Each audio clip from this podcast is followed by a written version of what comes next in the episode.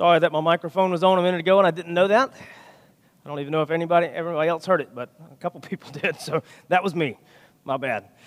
Uh, good to see everybody this morning. Man, I want to say a huge thank you to uh, the Philippes and the Curtises and the Bonners and Reed Pool, and I hope I'm not missing anybody, people that came out yesterday to participate in Elrod Deck Demo Day. Um, it was a success. We destroyed a deck in our backyard that has needed to be torn down for about six years, and it was disgusting. I hope there are no medical bills that are attached to that later. Um, thank you guys for helping us out. Uh, today we are in week two of the series that we kind of kicked off virtually last week in First John. Um, man, I'll tell you, I'm, I'm, really excited about walking through First John. It's kind of one of those books like uh, that I've been able to kind of hang out in for a while just in my Christian life, and it's it's so neat because we talked about last week. If you missed last Sunday, you can go back and kind of catch it on YouTube and Facebook. It was about 11 and a half minutes, so that's right up some people's alley. Uh, I wish I could do that today, but I can't. Um, but we just kind of talked about what John is going to do is he's going to lay out uh, these indicators. And you know, I showed fly fishing indicators on the video, and my wife immediately said, Those aren't, those are called bobbers. And so, anyway, in fishing terms, in fly fishing, everything's elitist, okay? So they're not called bobbers, okay? We're not fishing with corks, they're indicators. They cost more, but they do the same thing. But anyway, it's all about just this little piece of foam or yarn or whatever you choose to put above your fly that's below the surface. And as it drifts down, that fly is below the surface, so you can't see what it's doing uh, but that indicator drifts down. And if it does anything odd or peculiar, if it goes from side to side or goes under or backwards or forward, then you know that something under the surface is occurring, something is happening. And when you're watching the current, leaves and everything are floating down and debris, but, but when that indicator does something that is different from the current, then something peculiar is happening. Something strange has happened. In the context of Christianity, like we are called to be counter cultural. We are called to be countercurrent because we're being set apart from the world. So we're not going to drift the same way that the leaves and the debris drift as it goes down the current of this life. And so what John is going to do is he's going to toss out uh, in the form of if then statements several of these indicators. Today, in uh, the, the five, six verses that we're going to look at, there's going to be five of those kind of if then statements. Um, and he's going to th- he's going to start before I before we get into it he's going to start and he's going to set off uh, with a theological idea. Like he's going to talk theology first. And these aren't words that we talk about a whole lot in the context of teaching here, but theology is just simply theos being God, ology the study of. He's going to start with a theological premise. And then from there, he's going to go into what we would consider to be doctrinal, or because of what we believe, this is what we do. Uh, because if we're reading Scripture for just theology and it's not affecting our personal and our, our corporate doctrine, then it is useless to a degree. And so, this passage, I want to go ahead and say that it could be two different things for you. One, it could be very affirming. Uh, it could affirm who you are, who you know, what has occurred in you. Um, but to be honest, it could also be, um, uh, it could be convicting, or you could feel like it's an attack on you. Okay, um, here, here's a giveaway that I want to tell you. Uh, scripture very often can be very comforting, but at the same time, Scripture can also be painful, and it can create just like unrest in me at a, at a, at a soul level. And it's supposed to. Like, God is going to use Scripture through His Spirit to convict me of sin, to point me in ways that I'm wrong, and bring me back to a place in which repentance is necessary and I can come back in line with God and His desires and His will. And so, this passage could do both of those things, or one of those things for you. It could affirm where you are or it could tell you that you're not where you need to be, that you're not in a good place. Both of those are okay today. Both of those are necessary in the life of a believer. And that's the point of pretty much this letter that John wrote, kind of to this uh, Ephesus area, but also the churches around Ephesus, because he wanted them to know with the same certainty that he's writing from that you too can have the same fellowship with God and one another that I am assured of last week he went into his qualifications. He's like, I can teach this or tell this or convey this to you because I've walked with Jesus, I've lived with Jesus, I've been with Jesus. And so I'm speaking to you from that place. And so if you have your Bibles, it's going to be on the screen as well. 1 John chapter 1, we're going to start in verse 5. And so, again, depending on your attitude, passage could feel like an indictment or it could feel like an affirmation. And, and there is the reality that it could feel a little bit like both to a degree today. Uh, we're going to read verses 5 through 10, and then we're going to go back through and just uh, talk about those a bit. Let me pray and kind of come down off my caffeine buzz this morning and, um, and then we'll dive in. God, we love you. We thank you for your word. We thank you for the fact that your word does. It affirms who we are, but it also convicts us when we're off course. Uh, that it points us to the need of repentance, it points us to the need of forgiveness and reconciliation. Uh, God, today I pray that both of those things would occur. Uh, in the life of believers, God, I pray that this passage would uh, indicate in us that, uh, yes, some things have gone very well, that you are alive, your grace is real. Thank you for faith, thank you for forgiveness. But maybe in some of us too, that maybe it would just point out that we are not where we need to be. God, for people that are listening today, that are here or that are, uh, that are on their couches or wherever they may be, and they are not united with you, they do not have fellowship, family with you as a result of by grace through faith. Uh, God, today I pray that you would speak to them. I pray that your spirit would convict them. I pray that your spirit would point them to the need for Jesus and only Jesus. And God, you would move them to respond to your gospel, only your gospel. And God, we thank you that you are sufficient. We thank you that you're worthy of our worship. And God, we thank you that you're mighty to save. It's in your name we pray.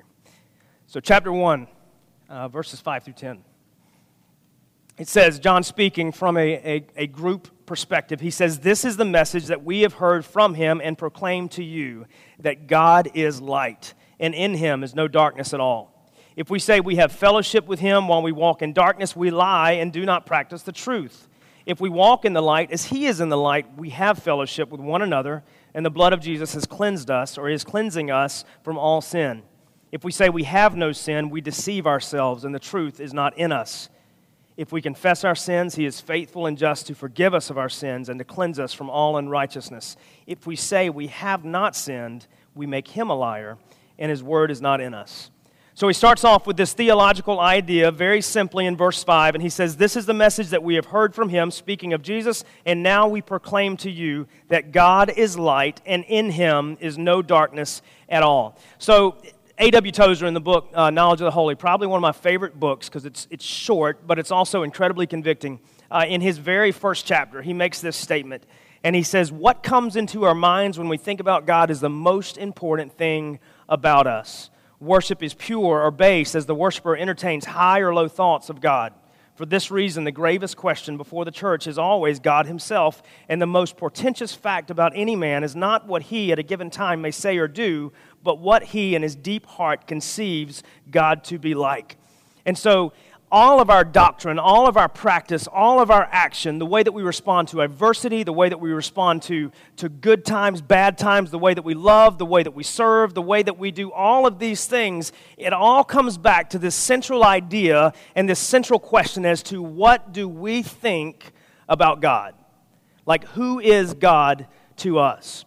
Uh, in the rest of this book, Tozer lays out kind of a theological framework of, of what it means to know God, who He is, what do we do in response, what He's like, what we are like in response. And so for us, like there is this central question, like if we are seeking to follow Jesus, we need to be able to answer that question. And we also need to be able to answer that question as we grow and as we go as we follow Jesus, because it's going to evolve and it's going to grow.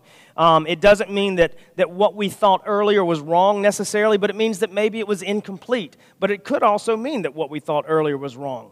And so when we are seeking to follow after Jesus, we need to think clearly about who God is and what He is like, because everything is going to flow out of that. It is the most important thing. Tozer even uses the word portentous, which is probably a word that I would never use in day to day vocabulary, but it's just, it is of massive importance, the most important.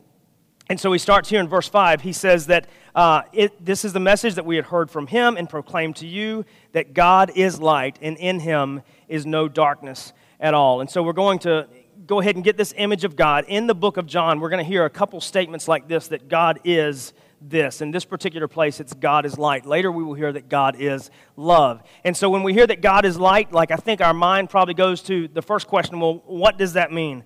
Uh, one author puts it very simply. He says, This message is that God is completely, unreservedly, absolutely holy, with no admixture of sin, no taint of iniquity, and no hint of injustice. And so, what we need to understand quickly from a theological perspective is that God is like good. And by good, I don't mean just like mm, good, but like best good, ultimate good as it pertains to justice, as it pertains to love, as it pertains to holiness, as it pertains to righteousness, as it pertains to wisdom, as it pertains to all matters in life. God is best. highest. In all regards, like if we just thought well on that, and we didn't get a, a chance to see Jesus, uh, we would come out, come away with an understanding that there is no chance for me to know this God. There's no chance. Because he is that high, he's that lofty, he's that, in the words of Isaiah, high and lifted up, out of reach. God is this, he's light. And in him, like it's important to understand that not only is he the best, but there's, there's no hint of the bad. There's no hint. Like he says that uh, God is light and in him is no darkness at all. Like for us, I think it's difficult for understand to understand like the purity that God represents, like the, the inability to be corrupted, incorruptible. Like we, we're never going to see that here. Like while we're walking, talking, breathing in this life in flesh, even with the Spirit in us, to see incorruptible is going to be a very abstract thing for us. Now, praise God, we will get to see the incorruptible if we've been united with God through Jesus, uh, but it's not here yet. And so he's, he's going ahead and he's starting with this theological idea that God is light and in him no darkness at all. And so from there, several ideas are going to flow out. The very next verse, um, and by the way, like it used to bother me that John did not describe this any better. Like it used to irk me a little bit because I wanted to know what, what does this mean? Like what is it what do you mean when you say that? But I think I think that's part of the, the process of learning to follow Jesus and get to know God, like I think these are blanks that we need to grow and fill in as we go. Like, what does it mean that God is light and in him is no darkness at all? And it doesn't mean that the answer is subjective, but it means that the answer is big, it's broad, it's very all encompassing, and we need to be able to grow into this knowledge of what God looks like. And so he goes on after this theological idea, the first if then statement that he makes in verse 6. He says, after knowing that God is light and in him is no darkness at all, verse 6 if we say we have fellowship with him or union with him while we walk in darkness, we lie and do not practice truth. And so the first if then statement or the conditional statement that he makes is if this, then not this. He says, if we say that we walk with him, that we have fellowship with him, the word is going to be koinonia, like family, the same way that we are described as family that is made uh, into the image of the Trinity to a degree in the way that they have union. Uh, if we say that we have that, yet we don't walk in his light, then we're liars. We're liars. Inflammatory language right out of the gate from John. Like going to the church, nobody likes to be called like a liar. Like in me, there are some things in me that, that create a very fleshly response very quickly. Like if I get hit in the head with anything, like whether it's a, an errant ball or a fist or anything, like I immediately go like, I, I get angry, like fast. Like I don't know what it is. It just flips a switch. If someone calls me a liar, same thing like the flesh part of me, like it wants to fight. Like, you know, I immediately go back to Possum Kingdom roots, and I'm just like, all right, let's fight. Let's do it. Let's, let's throw down. You know, same kind of thing. For anybody, that's the case, to be called a liar. But this is what he's tossing out in the very beginning. After saying that God is light, there's no darkness at all, he says, if you say that you walk with God, live with God, have union with God, yet you are not walking in his light, you are in darkness, you're a liar. You're not.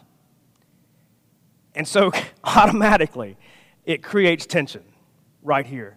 I think the best way for us to illustrate this without trying to dissect what this means to be in light is that um, imagine, like for me, I, I'm, I'm quite a pasty guy. And so for me to say that, that I've been in the sun, that I've, I've been out, I've been on the beach, there's going to be some evidence of that generally most of the time now, I'm getting old and I wear long sleeves now and I cover up every part of my body because I'm, you know, I'm, I'm kind of like Casper, the friendly ghost, unless you hit me in the head or call me a liar. But, you know, I'm, I'm like Casper. And so if I've been in the sun, chances are there's going to be markers of that. And because my melanin's going to get very red, I'll probably slough off like a leper later. Like the sun has effects on me. Like it reveals itself to other people, not just me. If we say that we have been in the light, people will know and we should know.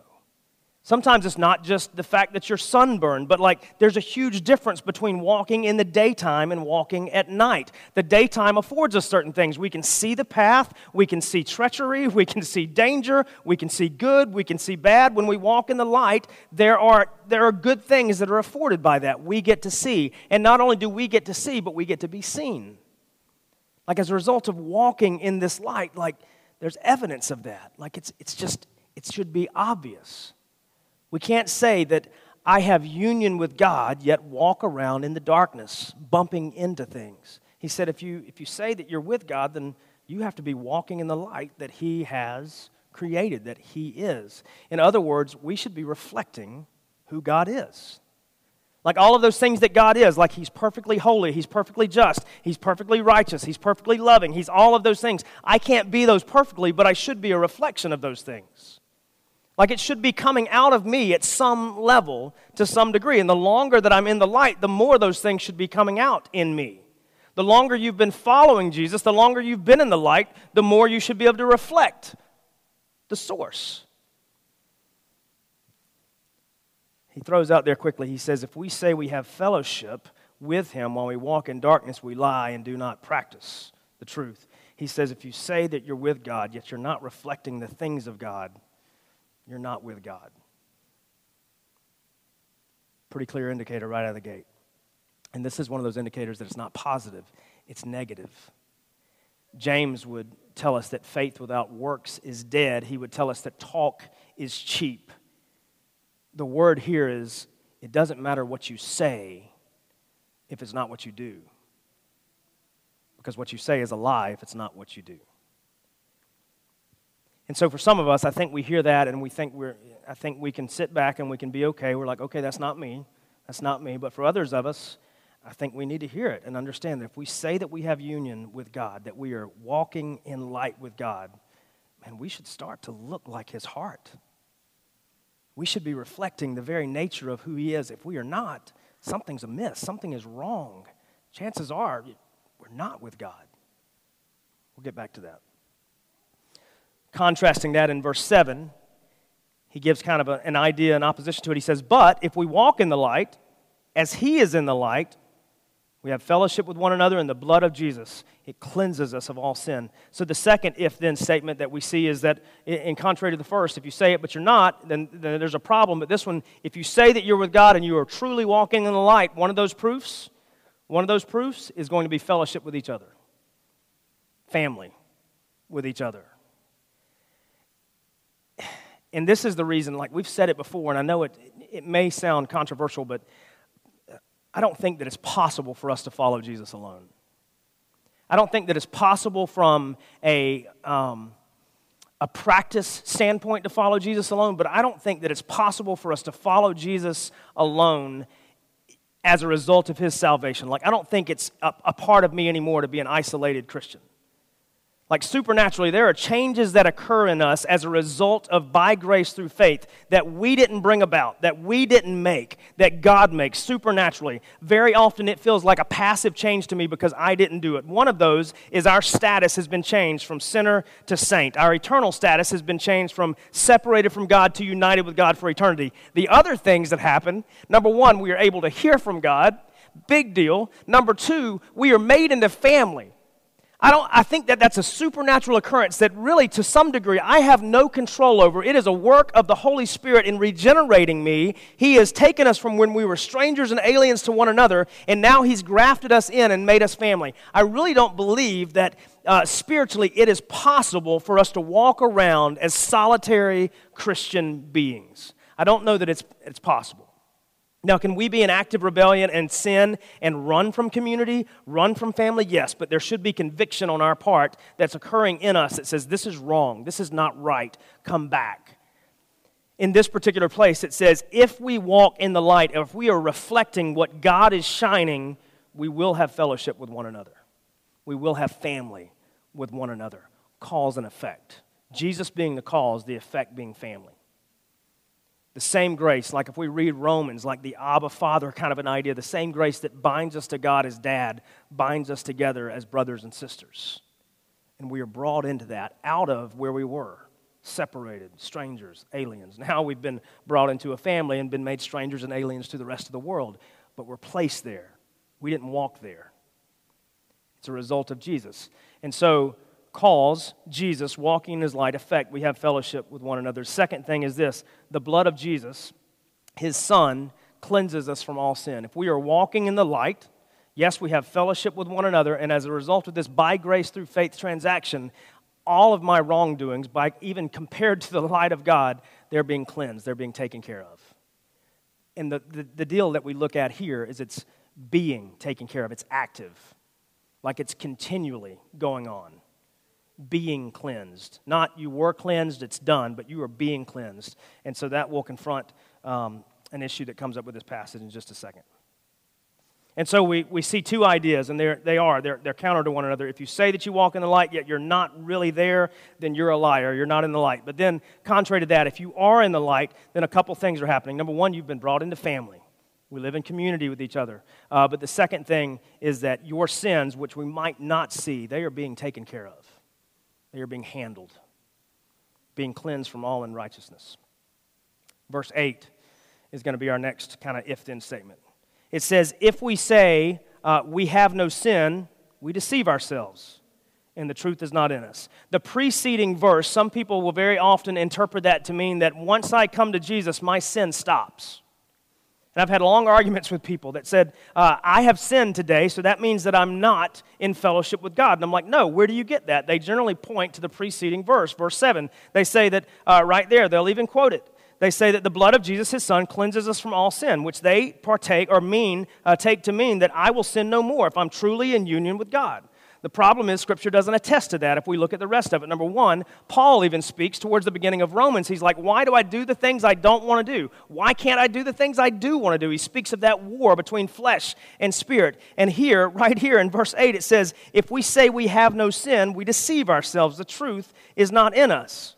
So basically, right here, it says if you're saying that you're sinless, well, you're lying to yourself, and the truth of what God has revealed is not in you. Now, it's not giving us liberty to go out and sin. It's not giving us license to transgress God's desire and His law, but it is an understanding that we are being cleansed daily because we are still struggling daily. There's still the battle that's in me to, to do what God desires me to do or to go against that, to, to rail against it and follow after another pattern. He says, So uh, if you say that you have no sin, you're deceiving our, we're deceiving ourselves. The truth is not in us. Uh, Romans, again, going back to that of, uh, you know, it lets us know that all have sinned, uh, all have fallen short of the glory. There's none righteous, not one. I think this passage, what it does for me, maybe it does it for you, is it, it levels the playing field for me. Like it puts us all at the same place.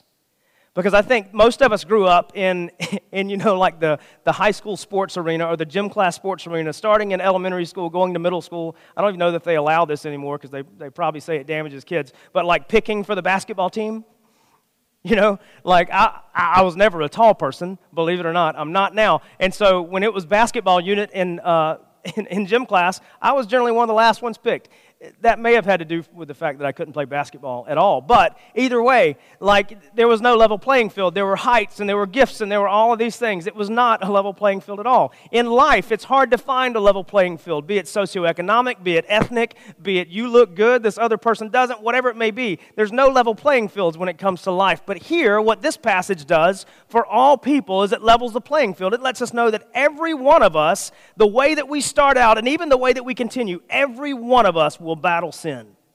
No one is immune, not a single person.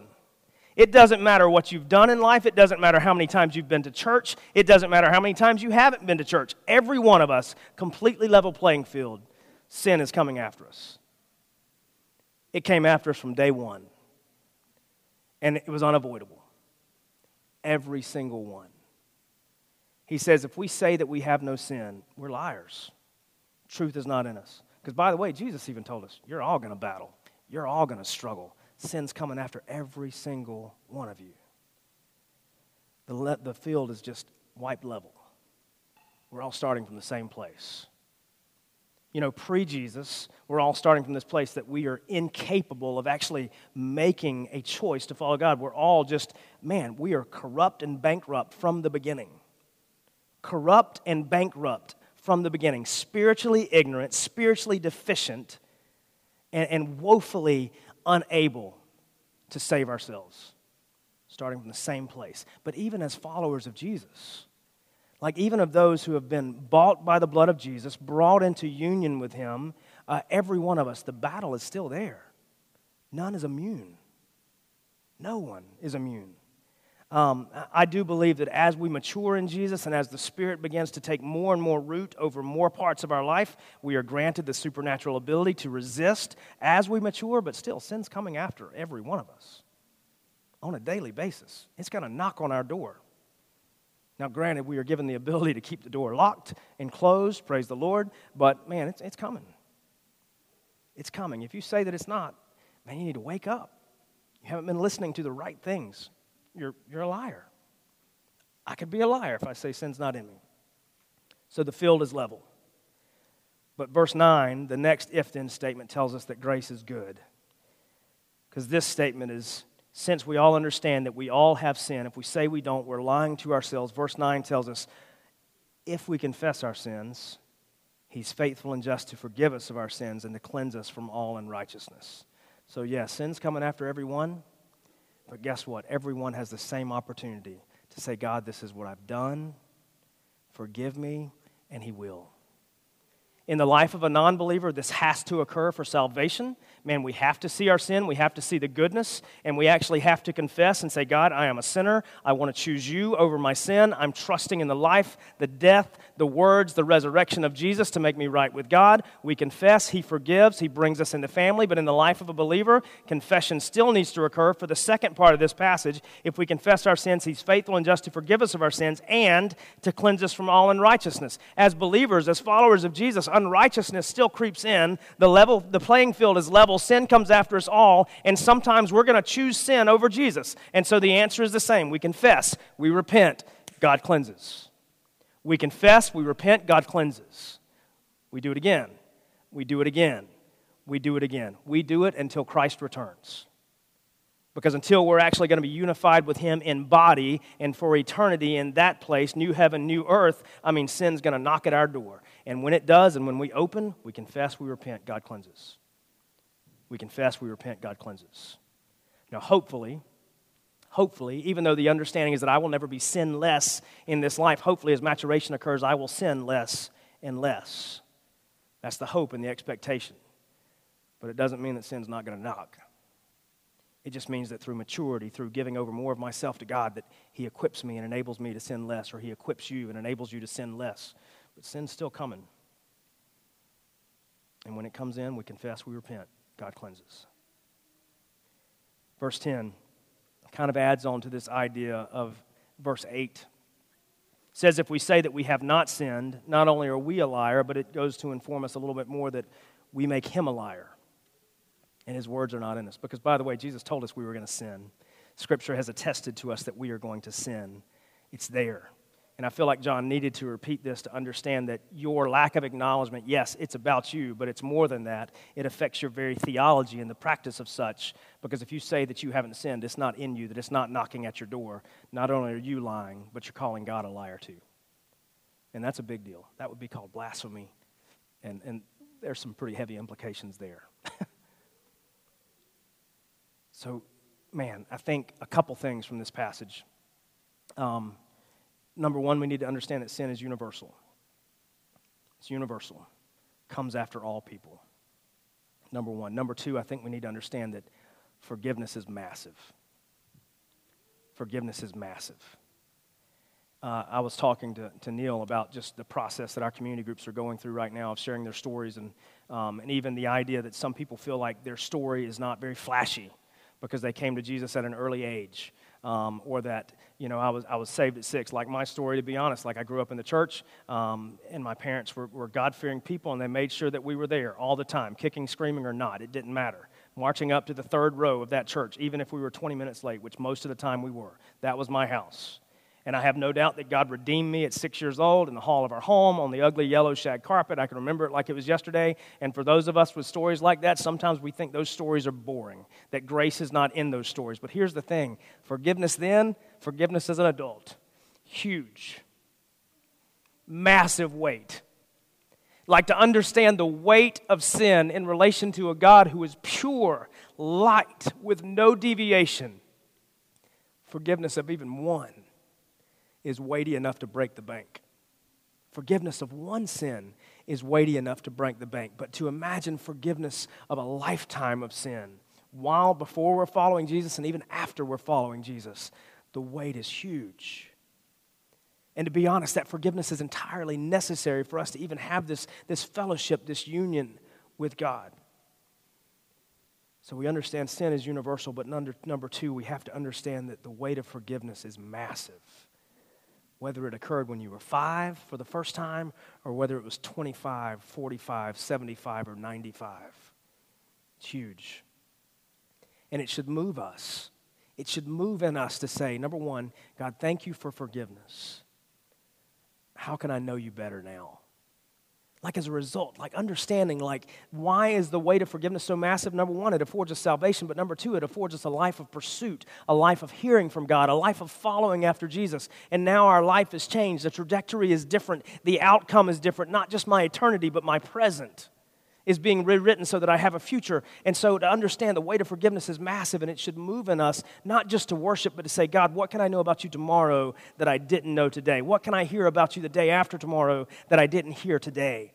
What can I know? What can I do? Who can I be? It makes forgiveness that much greater, that much deeper, that much weightier. I think the third thing that maybe we need to do is maybe we just need to look at the fact that uh, unrighteousness or sin, even in the life of a believer, has crept in.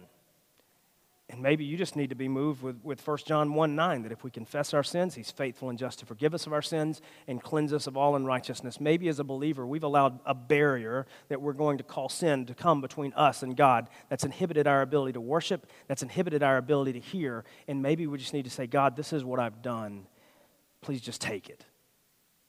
Fix it. A Christian that is not repenting is either perfect, which is impossible, or a liar. That's what this passage is saying, by the way. A Christian that's not repenting or being moved to repentance is basically saying, I have no sin in me. So that Christian is a liar. And it says that the truth is not in him or her. So what do we do with that? Man, we confess, we repent. We seek for God to restore what's been broken by my transgression, by my sin. Confess, repent for Him to restore. And then I think the fourth thing is this on a day to day basis, and this is not to bring about guilt, this is just self evaluation between us and God. What am I reflecting? Like going back to the very beginning of this, that God is light, and if He's the source, if I am in that light, I should be reflecting that light. That's what walking in the light means, by the way. It doesn't mean that we're a source, it doesn't mean that we're creating light. No, it means that we get to reflect the light that God is. What am I reflecting? Am I reflecting God in the workplace? Am I doing it in my home? Am I doing it in the play spaces, wherever those are for you? Am, am I reflecting what God is? And again, that understanding grows as we mature in Christ. But uh, this understanding that God is perfectly holy, He's perfectly loving, He's perfectly just, He's perfectly righteous, He's perfect in all ways. How am I reflecting that, or am I reflecting that? And then we just, again, if we're not, maybe we need to confess there. Maybe we need to repent there and just say, God, what can I do? Who can I be? Who do I need to be? man, the kids look at the moon all the time, and we get to talk to them about what the moon actually is that it's not it's not luminescent in and of itself but like last night we were supposed to see a massive halloween moon that we haven't seen apparently since like 1936 and the clouds obscured it but a couple nights previous we were able just to walk out and see that the moon was huge and bright and and even this is the beautiful thing about reflecting god's light uh, we get to do it in the midst of darkness like i know that sounds cliche and trite but man, the beauty of God's light can even shine in the darkness like that moon on the darkest night. Man, that moon is not in and of itself capable of shining bright, but what it gets to do is it gets to reflect, man, the luminescent and the bright quality of the sun that we revolve around. Imagine us walking around in darkness and people get to see the light of Jesus bouncing off of us. We get to reflect the very light from the source. And, and, and through that, we get to make disciples who call in the name of Jesus, who make disciples who call in the name of Jesus. We get to see people who see their need for Jesus, confess their sins, move their lives from saint, I mean, from sinner to saint, transfer their membership to an eternity without God, to an eternity with God if we just reflect the light from the source in the midst of darkness. It's a huge responsibility.